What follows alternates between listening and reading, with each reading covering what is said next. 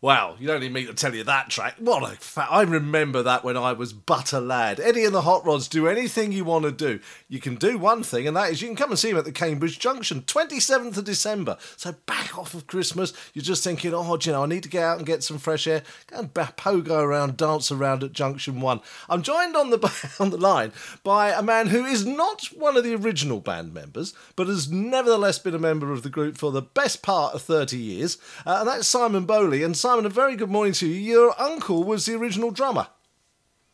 Good morning. Uh, he was indeed. He was indeed, yeah. Steve Nicol um, himself and Barrie Masters actually formed the band whilst still at school, uh, 15, 16 years old. Um, and yeah, yeah, as they say, the rest is history, really, you know. Is that what got you into music then? Having an uncle who was a drummer, or are you, are you from an extended musical family in that way? Um, not, not really. I mean, my, my, my granddad, so Steve's Steve's father, my my grandfather, um, was a great pianist. Um, but actually, my mum and dad um, aren't really in musical. So yeah, I mean, it was just it was just always been there. You know, Uncle Steve was was was this kind of famous drummer who played in Eddie and Hot who's on top of the pops and you know old grey whistle test. It was always oh yeah, look, Uncle Steve's on telly again. so it's just always been there. That's pretty good. I mean, they were originally credited as one of the first uses of the word punk, weren't they? I mean, they were right in there at the start. They were, yeah. I think it was um, Joe Strummer actually actually said the first time he, he saw or heard the word punk was a review of an Eddie and the Hot Rods concert. Um, but you know, we don't we don't dislike it. You know, we, we, we go with we go with the flow. But I mean, Eddie and the Hot Rods were never really a punk band. They've just always been a really great rock and roll band. Indeed. I mean, let's be, let's just clear one thing up, which I only learnt when I learnt when I read your Wikipedia article, is that there was no such thing as Eddie. Eddie was a dummy who was originally stood on the stage, and then they got rid of it. But it was really you've always been the Hot Rods. Exactly, exactly. I think uh, I mean Barrie always used to. It was the million dollar question, you know. Oh, you know, where where who was Barrie or where did Barrie come? Uh, sorry, where did Eddie come from? And Barrie would always say, you know, simply, you know, we messed around with with names, and, and Barrie and the Hot Rods just sounded stupid. So, you know, Eddie and the Hot Rods just rolled off the tongue. So there it was. Absolutely, yeah, it was a made up character. It's brilliant. I'm loving all this. Now, as I say, the band split up in the 80s, reformed again in the in the 90s, and that was when you joined. And and pretty much, despite the fact, according to the Wikipedia article, there's been about 26 of you. That's not quite the case. You're telling me. It's it's not. No, I mean, it, it, you're you're correct. The band split up in like 1980ish. Um, it, it, got back together every now and then, It would do little reunions, this, that, and the other.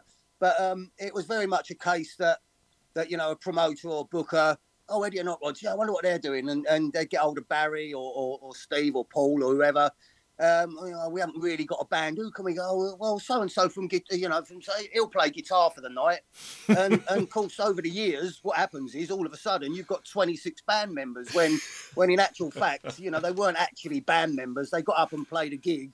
Um, and all of a sudden they're listed on Wikipedia as band members. Right, that's so, good. Good to clear that up. So realistically, then, you know, as you say, you had the original lineup. You've got pretty much you guys who've been around together for the coming up on thirty years this way. Uh, that sound, then, you're actually well, well honed, well crafted. You work well together. Absolutely, absolutely. I always, I always say to to everybody, Eddie and the Hot Rods can be put into two eras: 1974 to 1980ish and then 2000 to present day because that that really is the, the only two times when there was you know a really strong current lineup. And um and absolutely yeah you know we we we've all been going since 2000 although I was 96 but you know everybody else kind of joined around 2000 mark. And from there on in we you know we we worked hard. We got the name back up to where it needs to be. We started getting back out into America we we we, we recorded new material, and um, and that brings us to where we are today, really. And that is the thing, is it? Looking at discography, you know, there's a nice little stack of albums there. Plenty of music. Do, do, do, are you prolific amongst yourselves, or how do you how do you approach it? Do you go, let's do an album, let's write some songs, or is there an enormous pile out the back there you need to get round to recording properly? No, no, it, it was a case of you know, so from 2002 to 2006, you know, we, we, we made a conscious effort. We were like, no, no, we need to get stuff written. um, and, and we got in the studio and, and we wrote two albums. And then we did nothing. We did nothing for nearly 17 years because we were so busy touring, you know, and um, it was really only COVID. When COVID struck, hmm. and unfortunately we lost Barrie, um, and then we sort of we, we sat down. We didn't know what was going to happen. We didn't know what the future held, um, and it was really only the fans that kept emailing and messaging us during that period that kept saying, you know, you are going to carry on. You know, Eddie and Hot Rods can't die. You need to keep the, the, the legacy of Barrie Masters alive and the legacy of the band. And we sat down and, and thought, right, we've got nothing to do for 18 months. Let's start writing some songs. And, and before we knew it, we just had like 15, 20 really great tracks that actually surprised ourselves. So thought, yeah, let's do it. It hasn't been an album for 16 years. Let's make a new one. Sounds brilliant. Sounds brilliant. So, what are we going to get at the junction then? Are we going to get you know a mix of old and new, or are you going to mainly concentrate on the stuff that you've done more recently? No, no, we definitely we definitely keep the classics in there. We want to try and keep everyone happy, and we love playing them as well. You know, fundamentally, everybody that is in Eddie, in Eddie and the Hot Rods is in the band because we're Eddie and the Hot Rods fans. You know, there's no one no one has ever been in the band since I've been involved that's purely, oh, yeah, yeah, I could probably make a, a few quid out of that and I can tour the world. Everybody that's in the band was and still is big fans of Eddie and Hot Rods from the past. So we love playing the old classics, Teenage Depression, Quit This Town, you know, etc., etc. So they're definitely in there. But we also want to bring the new tracks from the new album to the front so people can hear that, you know, we are moving forward. We're not just a band that's just going to keep playing the old material, churn it out. You know, we've we've still got stuff to say. We've still got good songs to write, and that's what we'll be doing. I see. Now that's why people should be paying attention to this because obviously the mums and dads, people of my age, I remember uh, do anything you want to do coming out, and that was just on the radio all the time, on my cassettes all the time. It's a great track, love it. Um, but the mums and dads are going to come along if they if they sort of see it on the fly and think, oh my goodness, Eddie and the Hot Rods, never seen them in concert. Bring the kids though, because the kids are going to like the, a lot of the new stuff as well. It's going to be relevant to them, isn't it? Absolutely absolutely. It it absolutely it, it really surprises me the amount of times that we'll play a show, and and there'll be I don't know lads or, or girls in their mid twenties, and and they come up to us afterwards and they're like. My dad told me I've got to come to this show because he was a massive fan of yours during the 70s and all that. And I'm so glad I did because you guys are brilliant, this, that, and the other. And, um, and that's really nice to hear. And it's nice that it is passing the generations. But of course, you know, as much as we love the, we love our old fans coming to the gigs, you know, we, we love seeing the familiar faces.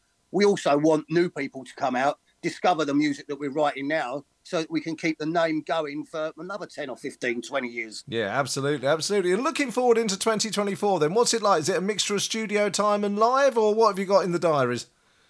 Yep, uh, we've got a couple of, we've got a few shows in, January. We've got a nice big show with the Skids Ooh. in Gillingham, and we're doing two nights in London with our mates Doctor Feelgood. Oh. Then we head out. Then we head out to Finland for a few shows. Uh, back to the UK. We've got a nice ten day UK uh, tour in uh, February. Then we head out to Spain in April, and then we're going to hit the studio and start laying down some tracks for planned for 220 2025 we should get another new album out. So it's all good. Yeah it's all happening and fantastic Fantastic. Yeah. Listen, Simon, it's been great to meet you and to, and to know that legacy as well. That you know you're the nephew of the original drummer. That you've been there for so long, and that the music continues, and you're still in, enthralling and delighting the audiences. That gig at the Cambridge Junction, 27th of December, is going to be absolutely brilliant. Tickets available through junction.co.uk. Uh, Simon Bowley, thanks so much for talking to me today. No, thank you. Thank you for inviting me on the show. It's been great.